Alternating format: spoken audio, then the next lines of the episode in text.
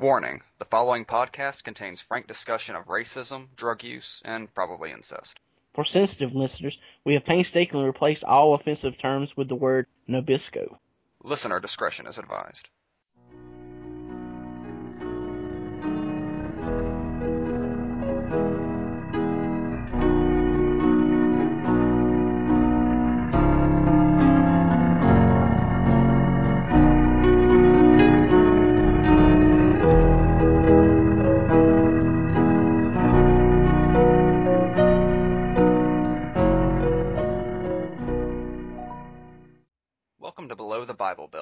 Sordid confessions of two men with nothing in common but an accent.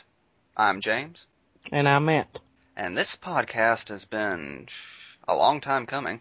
Like a month, maybe a month and a half. That's a long time for me. I lead a small life.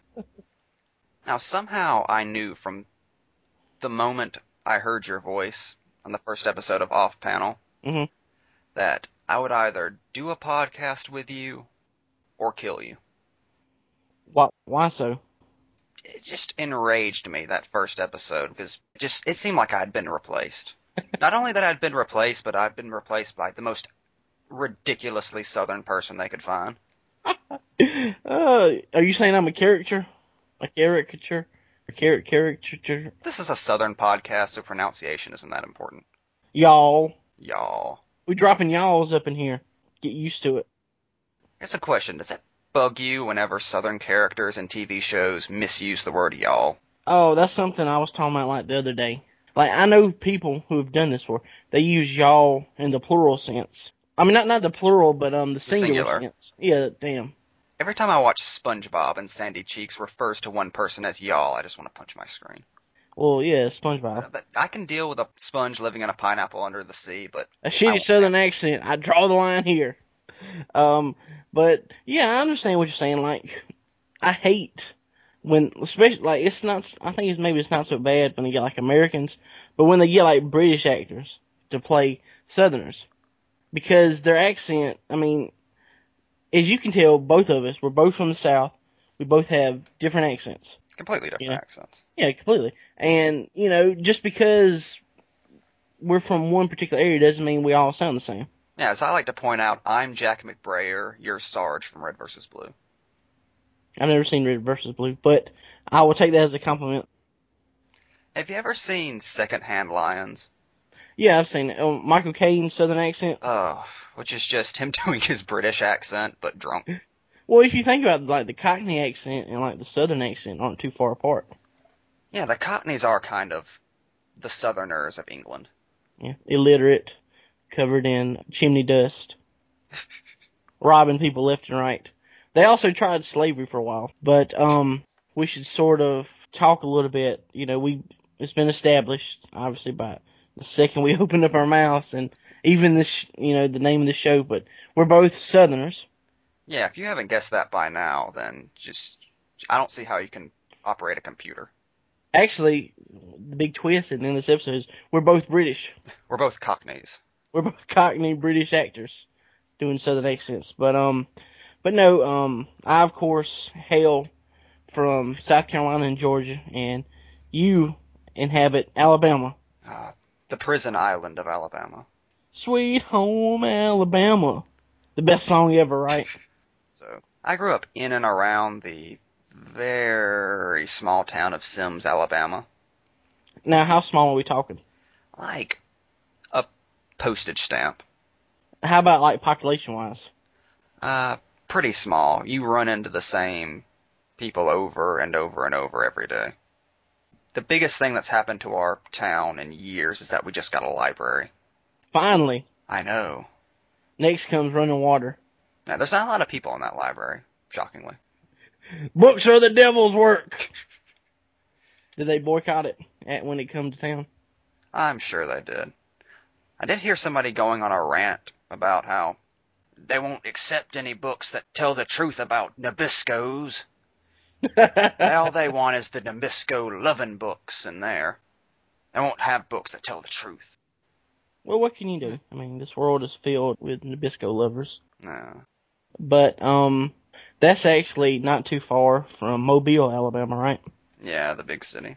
I've been to downtown Mobile a couple of times in my life. Each time I do, I'm amazed by it. Even though I know objectively that's a shitty, shitty city, like, it still blows my mind. Like, oh my God, those buildings are so tall. Like, every time I visit there, I do the Visiting New York montage, but instead of the Statue of Liberty and the Empire State Building, it's just, that hotel. And, oh my God, a restaurant that has live music. Mobile, if you can make it here, you can, I don't know, you can do something, I guess. I didn't work the song out when I wrote it. I should have better thought this through instead of writing a song about Mobile. It's still sung by Tony Bennett. But I think, like, over the past few years, like, Mobile's claim to fame has been the YouTube video, the leprechaun in the ghetto. Well, I've seen leprechaun say, yeah. Yeah. I remember I saw that a couple years ago, and I don't know, something about it. It made me both ashamed and proud to be from the South. It is beautiful. And the best thing about that is that was my local news team. Were you the one that drew the amateur sketch of the leprechaun? I knew it. I was saving that for the end of the story, but... You were the leprechaun. I am the leprechaun. Dun, dun, dun. Now, what about you, Matt? Where did you hail from? Actually, it's kind of interesting. Well, maybe it's not interesting. Maybe it's interesting to me. I'll say that. I consider myself a child of two states, two counties, two cities. You're Adam Strange. I'm that divided, yes. A man of two worlds, with a purpose unknown, and a destiny not yet discovered. Y'all. But no, I grew up, well, I was born in the town, Elberton, Georgia, and that's right there. It's about 20 miles from the Savannah River, which is the dividing line between Georgia and South Carolina.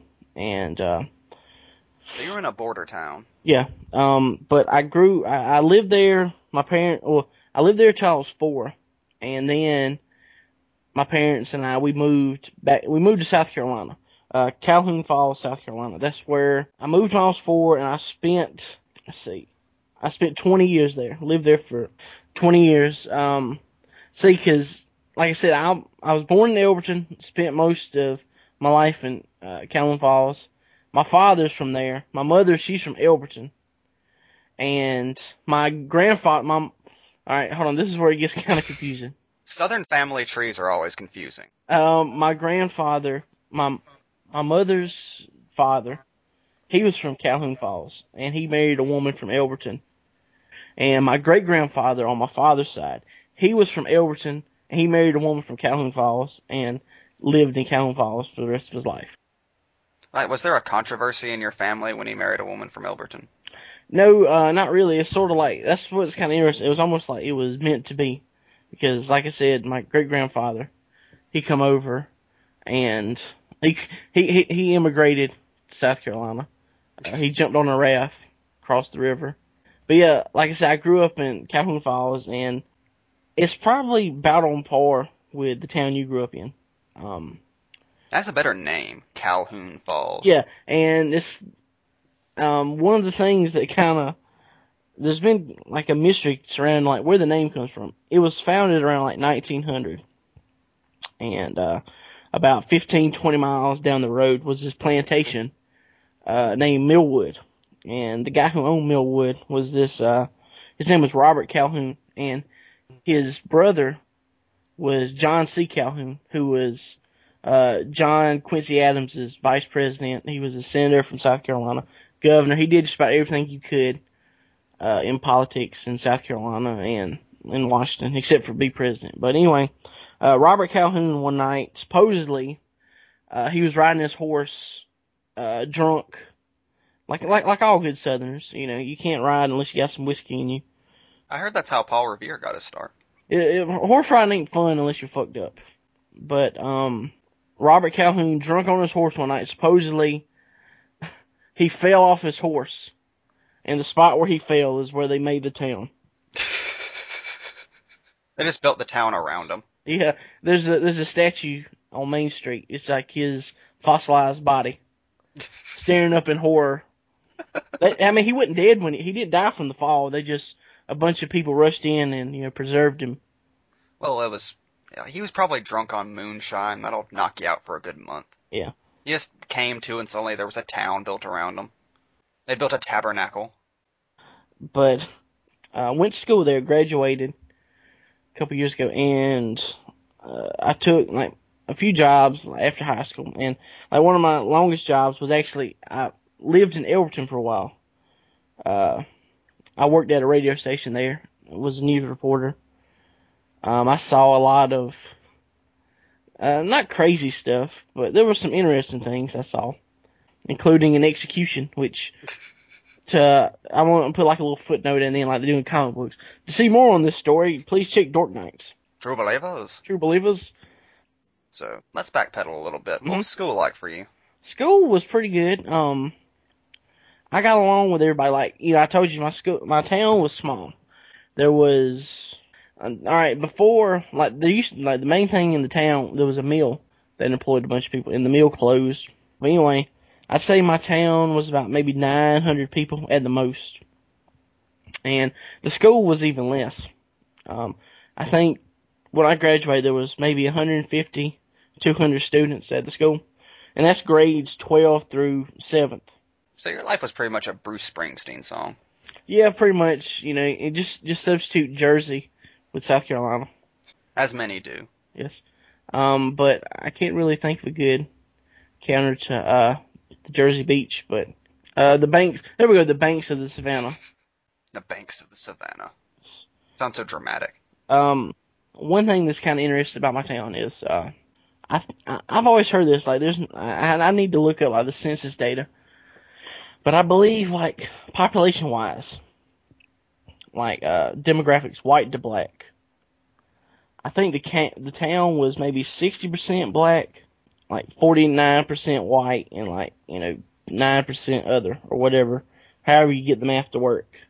Now that's something that's always fascinated me about where I live, because I'm sure it's the same in places you live. There's this invisible wall of segregation. Yeah, there are black people fucking everywhere, and yet we act like they don't exist. Yeah. Like they're invisible. But, as I said, I think it was majority black, the town was. And in school, it was even more so because a lot of the white people, they would take their children to other schools, or there were a few like private schools in the area that their kids would go to. So there were a lot of times in class where I would look up and it would dawn on me, like, holy shit. I'm the only white person in this class. It turned into the bar scene from Animal House. Yeah, we want to dance with your dates. I'm like, we're in algebra, man. But, no, but like it wasn't like a thing like, oh my God, you know, I'm going to get mugged and shot. All these folks I had grew up with. You know, we'd been in kindergarten together. One of the guys I remember he was a star quarterback on the team, black guy. He gave me my first concussion when we were in preschool together. He shoved me into a bookcase, and I got like a big knot on my head. And so that's the origin of all this. You son of a bitch! You've just been carrying that grudge for years. Vengeance will be mine, Roundtree. You hear me? I swear an oath against all black men. You drink blood for no reason. Well, that's it's good in iron. That's mainly why. Yeah, I never really had that luxury when I was in school, because like I said, there was just so much invisible segregation. Yeah. Like, it was a big deal if a black student talked to a white student. Well, see, that wasn't really so much a problem with us, like, talking. Like, when you went to lunch, everybody, like, the white people would sit in one place, the black people would sit in another place. It was always, like, it was never done, like, we always just done it to, do it. I mean... It wasn't like, someone said, hey, let's do this. It's just something that they were doing it when you started there at school, and you just kept up the practice as it went on. I always ate my lunch alone, so the school was racist against me. You poor bastard. Yeah, my experience was the opposite of yours, because I had very few friends growing up. Like, it may be a shock to the listeners, but I'm not the most macho guy in the world. Mm-hmm. Shocking, I know. And the town I grew up in was just so aggressively macho. The kids in my class would have fight clubs on the playground. Literally fight clubs. Where they would just beat the shit out of each other. So Mr. Stallone was your mayor? You gotta fight him, who? Yeah, do what you gotta do. Sir, the mayor's had a stroke, I think.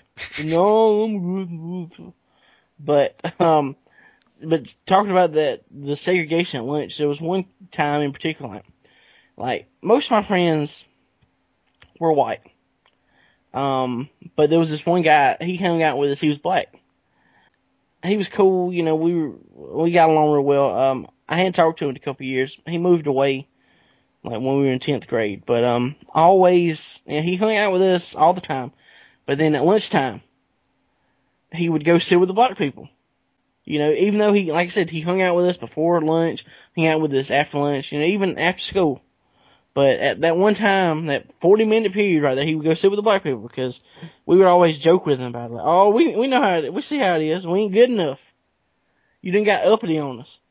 But yeah, my school, like, eventually, like I said, it was very small, and they ended up closing the school because the enrollment was low, and it was, you know, according to the county, it was costing too much money to open it. And this is sort of like, all right, the thing you need to know about, like, where I grew up is, in the county, it's Abbeville County is what it's called, and Abbeville is the main town in the county, and there's, like, these smaller towns around it, and my town, Calhoun Falls, and Abbeville, they fucking hate each other.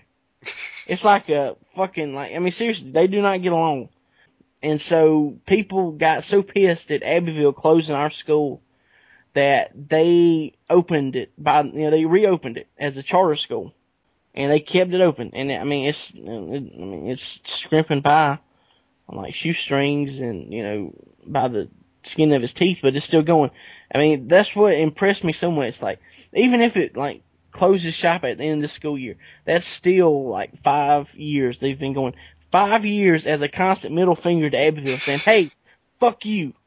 You don't think we can do our school right? Fuck you. That's why I like your town. They'll educate their children out of spite. Exactly. I mean, I swear, like, if there was, like, if the whole town of Abbeville was dying of thirst, no one from Calhoun Falls would piss in their mouth. Or they'd piss in their mouth, but not if it saved them. Yeah. All the kids' diplomas say, suck at Abbeville. Pretty much. That's what my brother, he didn't get a chance, but if he'd graduated from there, I'm pretty sure his diploma would have been, like, the principal, the assistant principal, and the school board, like, you know, pissing on the superintendent of Abbeville County. That'd been like a Photoshop. They've got it in a mural in front of the school. Pretty much. That's the school motto. Fuck you, Abbeville, and higher learning or some shit. But yeah, like I said, I lived there up until last year, and I moved with my family. And so we moved from South Carolina back to Georgia. And so what'd your family do? You're chased out for a hate crime or something? Actually, we got evicted from our house. That's funny. You don't pay the mortgage, and you can't live in your house. Yeah, I've noticed that. To their credit, like, they gave us every chance we could. But, you know, in 2011, they said, fuck it, we've had enough of your shit. That's what the... the eviction notice. Get the fuck out. They had in a giant scroll. It had very flamboyant calligraphy. The sheriff's deputy who served us, he had to speak in a foreign tongue, like Aramaic or something. He had to speak in.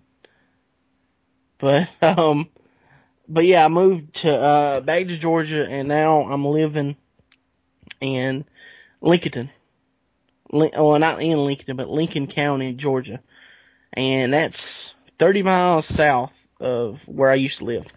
So did Abraham Lincoln pass out there or something? No, actually, one man who would not have a county named after him in the South, you know, it wouldn't be Abraham Lincoln. Oh. Or it would be if it was named fuck Abraham Lincoln County. It was the place where he was shot. But I think If I'm not mistaken, I think Lincoln County is named after Benjamin Lincoln, the Revolutionary War general. I don't know if he's from Georgia or if they just named it after him, but unfortunately he's not named. It's not named after Abraham Lincoln. So that is where I have been since last February. So I like to say that I live in Georgia, but South Carolina is my home. Yeah, interesting fact. Matt is on South Carolina time. That's funny. It's not much different from Georgia, but like in Georgia it's 2012, whereas in South Carolina it's 1988. I've always thought that you were some kind of time traveler. You always had to keep the clock on South Carolina time. Yeah, when I was in high school we were rocking hammer pants. You're trying to prevent the Emancipation Proclamation from ever being signed. We're like a racist Doc Brown. To be fair, I'm sure Doc Brown was a little racist. We went back in time to Abraham Lincoln's father. You have to do something. What's wrong? Your kid screws everything up. What, is he an asshole or something? He frees the slaves. My God, you have to stop this. Martha, come in here. That's it. I'm pulling out.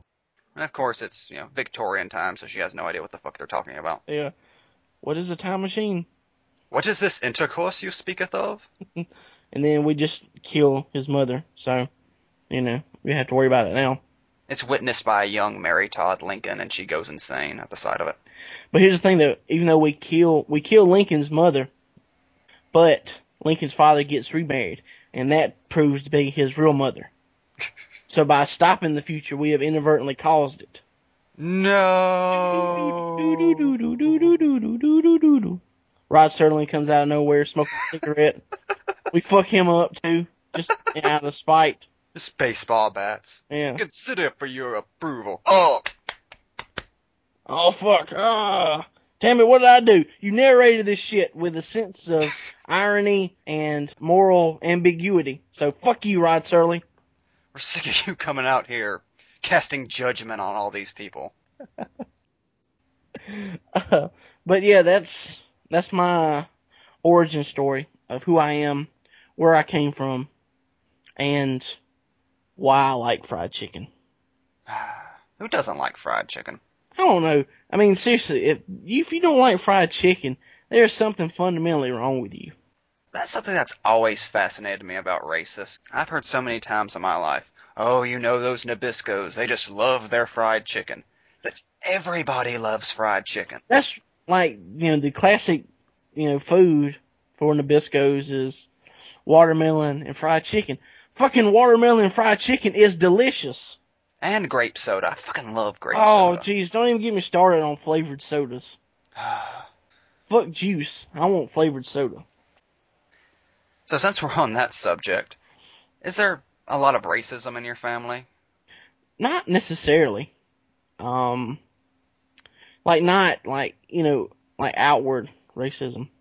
Like beating up people of other races, No Klansman level racism. No, although I do have a story about the time my father got in a fight with some black kids at school. Oh, you've got to tell that. Okay. This was 1987. So it was 80s racism. 80s racism, the best kind. The racism with skinny ties and rolled up sleeves. And smug Asian businessmen. And cocaine. But it was 1987. It was May of 1987. My father he was a senior at Calhoun Falls High School. It was annual day, yearbook day, whatever you want to call it. And he was like walking down the hallway. And this guy he knew him. Like they had grown up together. They'd played Little League baseball together, football together. And this big black guy, they bumped shoulders in the hallway, and this guy gave my father a look, like, you want to do something? And my dad was like, yeah, fine, let's meet me in the bathroom in 10 minutes. That just sounds like they're trying to hook up. Yeah, that's what I was going to say. Either it was going to be a fight or a blowjob. Anyway, 10 minutes later, they meet in the bathroom.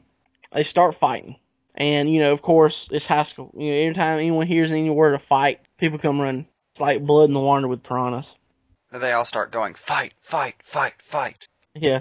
So this guy, he gets one of his cousins jumps into the fight. Well, first, before I get to that, let me tell you, my father, when he fights, the times he's fought, he is not what you'd call a guy who follows the rules, like Queensberry rules and stuff. He is not above pulling hair. Because I remember there was one time, now I was acting like a little shithead. I think I kicked him one time. I was like 9 or 10, and I kicked him like in the shin or the nuts, like really hard. And it pissed him off so bad. He wanted to hit me. I know he did, but he couldn't. So what did he do? He yanked my hair real hard. He fought dirty with his kid. I know. Even for a Southern dad, that's low. But he, like I said, he loved to pull hair. That was his go-to move, you know. Ollie had the rope-a-dope. He had the hair pull. And so, like I said, this is the 80s. The Jerry Curl is prominent. And so he's getting in this fight with this guy, and you know, they're going back and forth. And this black guy's cousin jumps in.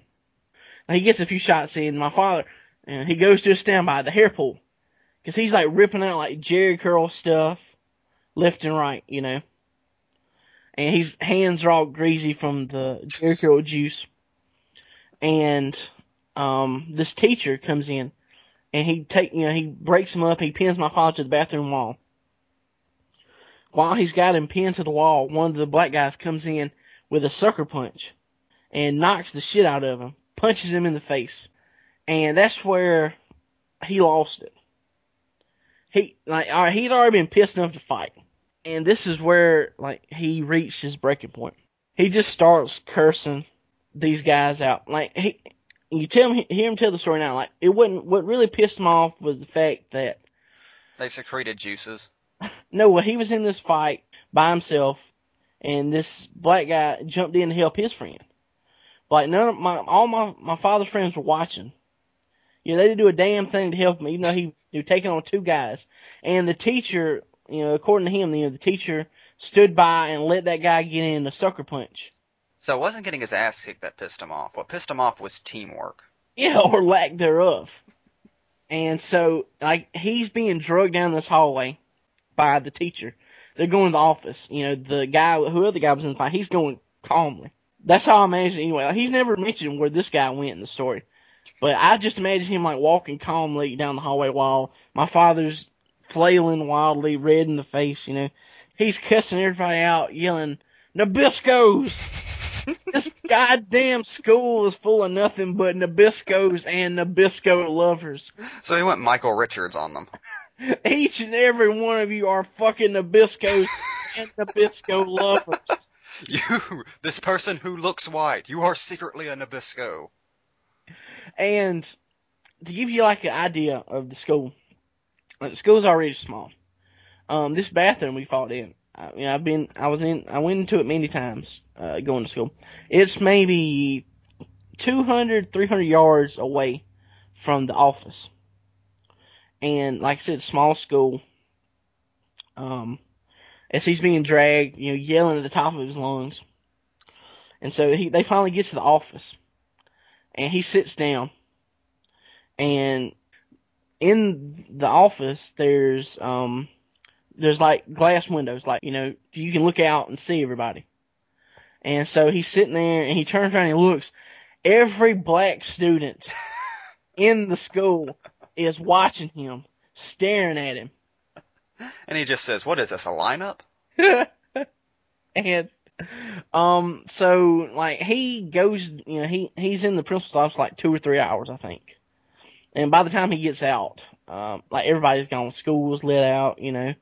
Nobody's there. And he gets expelled. So it's not like he sat him down. It's like, it's about time somebody pointed out that all the students here are Nabiscos. But he, according to him, he claimed the principal was sympathetic to the plight of Nabisco people. He called him a turncoat. Yeah. It was drink down. I will never return to this establishment again. This is a school. You heard me. And it's a Southern school in the 80s, so they are serving drinks there. He got expelled. I think more so for the hate crime than the actual fight. And this is a week before he's supposed to graduate. So I think 2 or 3 days later, He just word that a bunch of teachers signed a petition saying that, yeah, what he did was wrong, but he should, you know, he's passed all this stuff. I mean, how hard is it to give him a diploma? And, you know, they also said that while he was involved in the fight, but he didn't throw the first punch, so. He clearly has some stunning gaps in his education, but none of it's our fault. As far as, like, his moral education, you know, that's not our territory. We're just a school. But, yeah, so he got his diploma, and so, 14 months later, I was born. Ta-da! So, he fucked your mom to celebrate, pretty much. Pretty much. Well, he waited till October. I've done the math, man. My parents were born in January. My parents were married in January. I was born in July. Now, he let it build for a couple of months. Yeah. So, I take it your parents are pretty conservative? No, not really. I mean, like, they're pretty actually liberal-minded by a lot of things. Some things are not, like, when it comes, like, guns and stuff, they're very conservative about that. Like abortion and stuff, like, they're very open-minded about that. Yeah, my parents were, by Alabama standards, pretty liberal. So, by liberal by Alabama standards, you mean they agreed that black people had souls? Pretty much. My parents were the two biggest stoners I ever met in my life. My father he was big into that. Smoking the weed. My mother not so much. She's admitted to, like, she used to be a partier back before I was born. I straightened her life up, supposedly. I think I ruined it, but which is fine with me. You ruined her party life. Yeah, exactly. I ruined her party and her vagina. 2 for 1.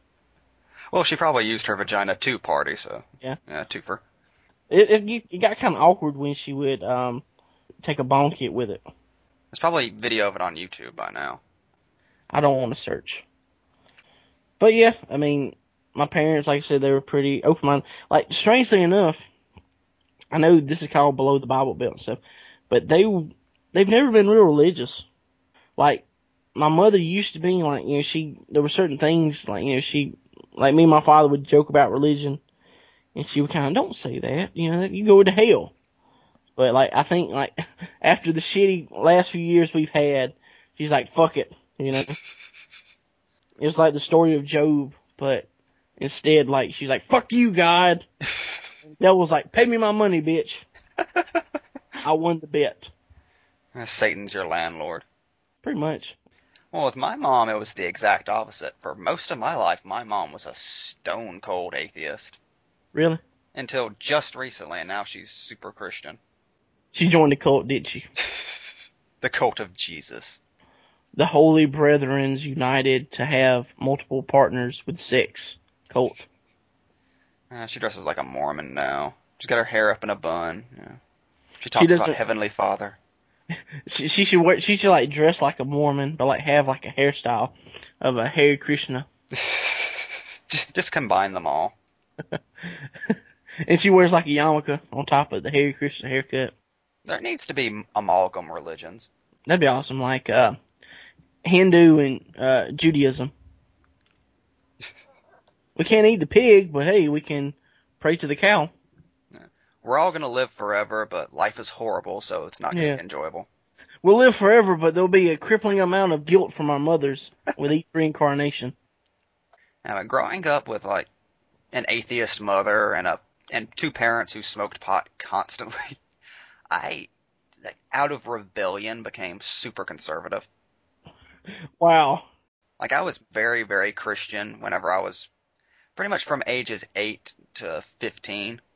Like, I swore I was not going to have sex before marriage, which, yeah. But everything else, I've changed my opinion on. Well, no, it's not like you changed it. I mean, you changed it, but it's just like you don't have a way to break your law yet. But yeah, I tried religion, like, twice. First, my great-grandmother got me into religion when I was little. Now, she... Like, my parents, like, my mother was Baptist, and my father's family are Pentecostal. And I know you know a little bit about Pentecostal. Yeah, I've got relatives who were raised Pentecostal, and I've heard some stories. Yes, and of course, Pentecostals are famous for speaking of the tongue. And, yeah, 5, 6 years old, sitting in the church on Sunday, watching people speaking that way, dancing around, it fucks you up. Especially at that age, because you have no way of knowing it's bullshit. I know. Well, now, see this thing. Now, honestly, my great-grandmother, she spoke in tongues occasionally, and I don't think she would have lied about it. Nah. I think it's more like power of persuasion. You know how, like, you get a bunch of people in a room together doing something, and you're more likely to do that. I think so, anyway. Yeah, I think they've scientifically proven that whenever people go into states like that, they're actually... It actually fucks with the speech centers of their brain, and they really are speaking in their own language. This is a funny story. One of the guys who I reasoned with the church when I was 5, he later became a minister, still Pentecostal. But many years later, when I was about 20, one of my other great-grandmothers died, and he spoke at her funeral. And my great-grandmother, she wasn't Pentecostal. She was, like, you know, just regular Baptist. And I remember me and my father both almost died laughing because as he was giving the speech, he was getting worked up, and he let it slip just slightly. He spoke in tongue for, like, a fraction of a second.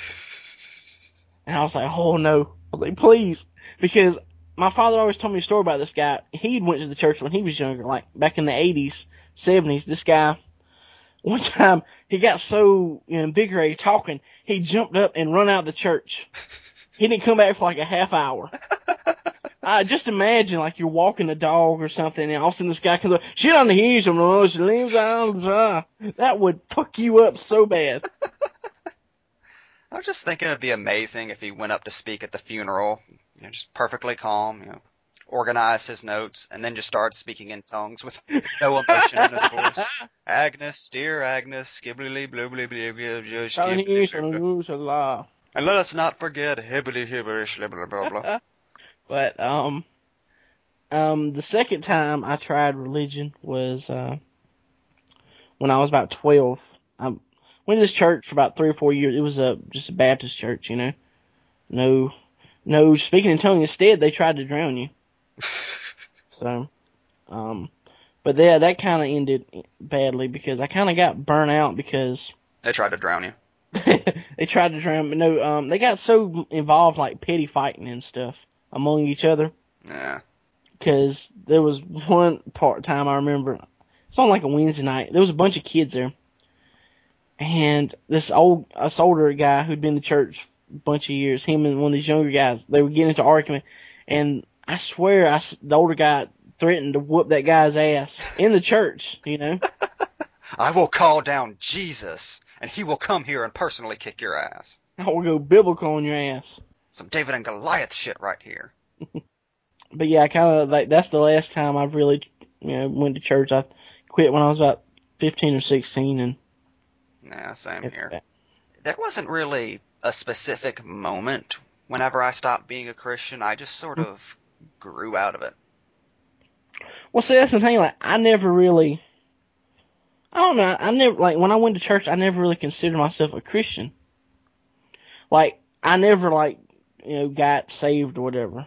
So, I just every Sunday, like, anyone wants to come get saved, come on down. 2-for-1 special today.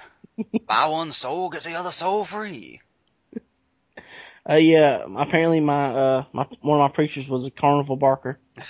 Step right up for your everlasting soul. The person who got me into Christianity originally was my grandfather, who was a Baptist minister. He came to live with us whenever I was about 12. He was the most fascinating man I've ever met to this day. See, in the 70s, he wasn't exactly on the up and up. How do I phrase this the right way? My grandfather was a pimp.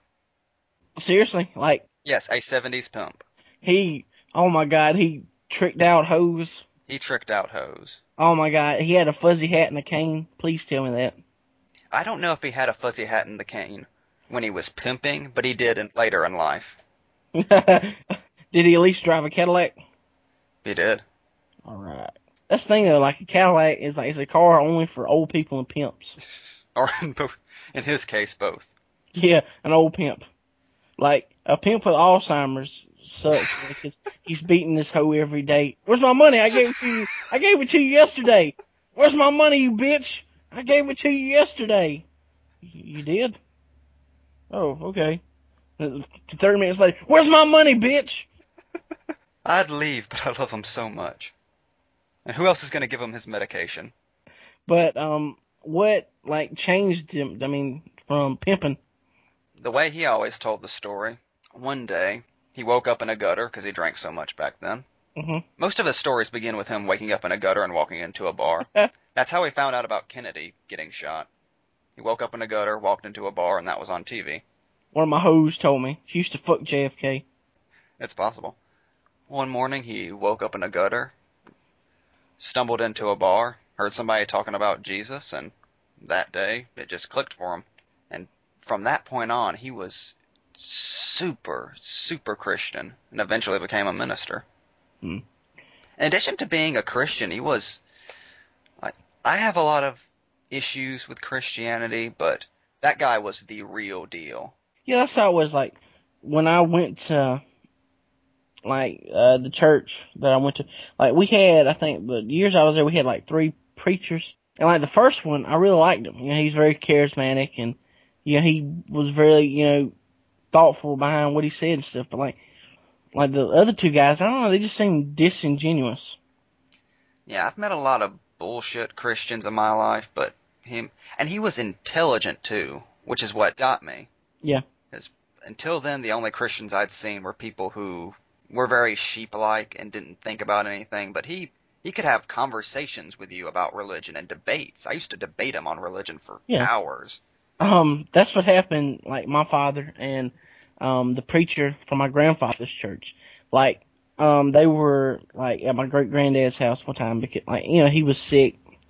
You know, like, the preacher come see him, and my father was there, and they were debating about, like, Islam. And my father was pointing out point by point how, like, Islam and Christianity are so similar to each other. There's very little that separate both religions, you know. And the preacher didn't like it because, like, anytime, like, later, like, he was kind of very apprehensive around my father. Like, anytime he tried to bring it up, it's like almost like he was expecting him to start, you know, preaching Satanism at him just because he tried to have an intelligent discussion with him. I was preaching the gospel of your nasty brown, Jesus. And that's always fascinated me that so many Christians don't want to admit that Islam, Christianity, and Judea are 3 branches of the same religion. Exactly. It's all the same God, baby. It don't matter if you pray to Moses, Muhammad, or Jesus. We all go in the same place, baby. For some reason, I'm turning into Bootsy Collins. Who is God in this? Oh, that'd be my God. Bootsy Collins is God. Suffer the little children, baby. Thou shalt not have any more guys before me, baby. I was a jealous type, honey. The amazing thing about my grandfather was, even after he converted to Christianity, he still kept that pimp swagger. I mean, he had his bling, his hat, his cane. How was he when it came to, like, the collection plate? You need to give me my money. I actually never got a chance to see him in church. Really? Doing his thing. But I'm sure he got his goddamn money. How long ago did he die? Gosh, about 7 years ago. I didn't realize it was that long. Wouldn't it be amazing, like, he goes to heaven and Bootsy Collins is God, the pimp God, he meets him finally. Come on in, baby. The water's fine. I've been waiting for you, sweet cheeks. They strut off together across the clouds. The other amazing thing about him was that he looked disturbingly like Elvis. Like which Elvis? Like young? Like young Elvis. Okay. Even when he was an older guy? Well, as he got bigger and older, he started looking a little bit like fat Elvis, mm-hmm. but was still in better shape than him. Well, that's not hard to do. I think, like, fat Elvis, like, sweated bacon at the end there. Yeah, little known fact. 50% of the butter that's used today was harvested from Fat Elvis when he was alive. That's what Elvis's liposuction. He gave us margarine. Be thankful. God bless Elvis. He truly was the king. And I believe you have a news story for me. Oh yes, let's go to the. We need to think of a name for the segment. It came from the South. Oh, that's awesome. It came from the South. So, in Southern news, this is actually a story we talked about a couple weeks ago when we got on, talked about like some ideas for doing the podcast.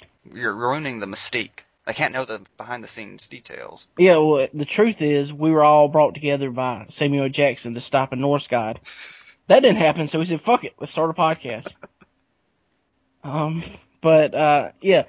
News item. This involves my hometown. There's been some controversy over the past few weeks and months involving the police force and a town councilman. And what is it's kind of sprawled. It's like, imagine like a stupid Facebook fight and feud, except these are elected officials going at it. And so, like, what started it was there was this, I can't remember, I think he's a lieutenant on the police force, but that's not saying much. Like, the police force in that town is like 6 guys. Half of them are volunteers. But anyway, this lieutenant on the police force, he posted on Facebook, he posted like this picture. It's like a sticker, a logo or something that says, hey, if you're being murdered or, you know, being robbed, don't call a crackhead to save you. It's just pretty much like him saying, hey, you know, people bitch and complain about police. But at the end of the day, you know, who you going to call, you know? Wait, was that like an actual concern? People running to crackheads to save them? Somebody light the crackhead symbol. It's just a rock. Crackhead man. I'm coming, baby. Just throw a rock in the air and he appears. I've got $20 if you go run in that burning building to save him. I'm on it. But the one of the town councilmen, he drew offense to it because he used to be a crackhead. He was a drug addict. And, like I said, he drew offense to it, and he asked the lieutenant to take it down. Lieutenant didn't take it down. And so this kind of was a tension between them that simmered, like especially like at city council meetings and stuff, because the police are there. Like a lot of times, like you know, like the times I've been to the meetings, like they're usually there. Every so often, there's a dumbass who gets up and starts some shit. You. And another thing, I want the Nabisco side of town sectioned off. I want to build a Nabisco wall, sir. We've told you cannot build a wall using Mexicans as mortar. A man can dream. I want one side painted white and the other side painted black. They said the same thing to the man who designed the Brooklyn Bridge. I am not a lunatic. I am a visionary. I'll have you know that entire bridge is made up of Chinamen.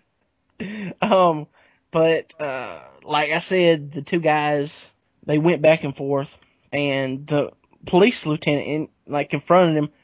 Called the guy a coward because he was avoiding him. And I'll let you remind you, look, give you an idea of these two men.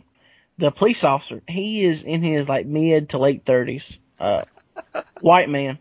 He's around my height, about 5'9", 5'10". This city councilman is an elderly black gentleman who has one arm. So pretty much this police officer was offended that this elderly one-armed man would not face him. A police officer with a gun and mace and pepper spray. You coward! How dare you not respond to my Facebook friend request? You unlike my posts. That's it. I demand that you poke me. But after the confrontation, the city councilman went to the mayor, and the mayor suspended the police officer for I think 2 weeks. He suspended him with pay. I think I can't remember. I have to look. So everybody knows I'm gonna provide links, and then because some of these stories that I've heard and I've read before, you need links. Yeah, we're gonna definitely have show notes for this show. After confronting, you know, after being suspended, after he confronted the elderly, one-armed ex-drug addict. Yeah, he was suspended, and it caused a little controversy. So fast forward a week or two later, coincidentally, this city councilman is pulled over for DUI. He's arrested for DUI, very suspiciously, by the chief of police himself, I believe. And he goes to jail, and there's some more controversy about what happened. I'm going to also post a link. There's a news story with a video that has the dashboard cam of the guy taking the sobriety test. With one arm. With one arm, yes. Did he try to escape? Because that would be amazing. Just an old one-armed man beating him. He's also drunk, so he's stammering around. But the guy, he goes to jail. He, then, I think that was, I'm trying to think, that was like the end of April, I think. The story pretty much simmers, like, you know, there's some tensions between them. And update the story that I didn't mention to you was, I think, like, the day after we talked about it, the chief of police there resigned because he had hired some people to work for him. And he had hired, like, two guys. He hired one guy without city council approval, and they wanted him to fire him. And the rumor I heard was that he had hired a white guy over a black guy. Shocking. And one of the city council... The lone woman on the city council, she didn't like it. Question. Yes. The guy he hired, mm-hmm. Did he have both arms? I believe he was a fully functioning Mobile person. That's very suspicious. But they wanted him, apparently, supposedly they wanted him, like, he had two candidates, so a white guy and a black guy. He hired the white guy over the black guy, and she supposedly didn't like it. So she went about, like, you know, wanting him to hire the black guy. And he's like, fuck it, I resign. And he resigned. He's been chief of police for 6-7 years now. Ever since the last chief of police quit because he molested an elderly woman. I have no response to that. Like, no one believed her because, I mean, she wasn't like, you know, everybody, most people laughed it off until the chief of police failed his polygraph test. Dun, dun, dun. Dun, dun, dun. And he promptly resigned like a week after, like 2 days after that. Did he say it was for unrelated reasons? Because they always do. Oh, no, he said it was for molesting reasons.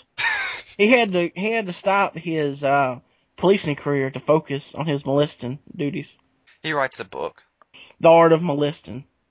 But, yeah, that's just a little taste of some of the shit that I've encountered in my town. It gets worse. There's been, like, a guy who threatened to kick the ass of the mayor one time. Again, you. Of course, me. And then there was a time that someone tried to kill the mayor because he fooled with somebody's wife. It's almost surreal, some of the shit. The South is an amazing place. It's like Mad Max, but with less leather and more camouflage. And more incest. I mean, it's like living in Twin Peaks every day. I mean, there is a one-armed drug addict. Question, whenever they took him off drugs, did he tell Kyle MacLachlan who killed Laura Palmer? I do not think so, but there was a midget in the room talking backwards. Well, that's just moonshine. Yeah. My favorite part about these stories is that they always seem to involve city councilmen. My favorite kind of politician. Yeah, and you kind of had a theory about that. Yeah, not only can you be a convicted felon and still run for city council, but it's required now. That's what I was going to tell you. There's been a history of, like, the city councilman in my hometown. Like, the mayor was a philanderer. One of the city councilmen was a former drug addict. With one arm, him. Then there was a city councilman before him, Mayor Pro Tem. He was A, former crackhead, and B, arrested for fooling with a student while he was a janitor at the high school. So he was a drug-addicted janitor who later ran for city council. Pretty much. This is why I wish that city councilmen could have campaign commercials. They would be amazing. Just a one-armed elderly black man in a suit. Talking about how his long struggle with crack has prepared him for working on the city council. When I was a crack addict, I sucked many a cock. So I know how to get shit done. Yeah, I'm practicing the art of politics. Do you know how hard it is to negotiate to get 2 rocks for the price of one? I mean, you gotta work the balls. You have to touch the taint. You gotta get some tongue action on the shaft. I mean, it's not just sticking in your mouth and done with it. There's a technique to it. And I promise you, I will use this technique to help better the city. Albert McDougal, he'll work the taint. He's willing to catch the city's load. And he swallows. So that's all you got for this week, Matt? Yeah, that's pretty much for now. I think I would say that that's good enough, maybe. I mean, we can't top one-armed, crack-addicted Facebook drama. Nah, even if we wanted to, we couldn't. Wait, there's one thing I forgot to ask. Mm-hmm. Does the one-armed man have a Facebook account? He has to, I would say, for him to get offended at that post. By the way, I don't want to learn his name. I'm just going to keep referring to him as Councilman One-Armed Man. That's what I was going to say. I think it might be best with some of these folks to, if I have to use a name, use an alias. But I guess, though, it won't make sense if I post a news article where they use their names. So. True. Fuck it. I want to start, if he does have a Facebook page, I want to start one for Harrison Ford and just start leaving threatening messages. I start running against him in the next election. Can you really trust the one-armed man? Don't vote for him. He killed my wife. Tommy Lee Jones comes out and says, I don't care. Who'd you vote for? I don't care. I guess that'll be all for this one. I think we bullshitted enough. So you want to do this again next month? Yeah. Good for me. You can't remember the outro, can you? All right. Until the South rises again, I am James. I'm Matt. And you've just been Below the Bible Belt.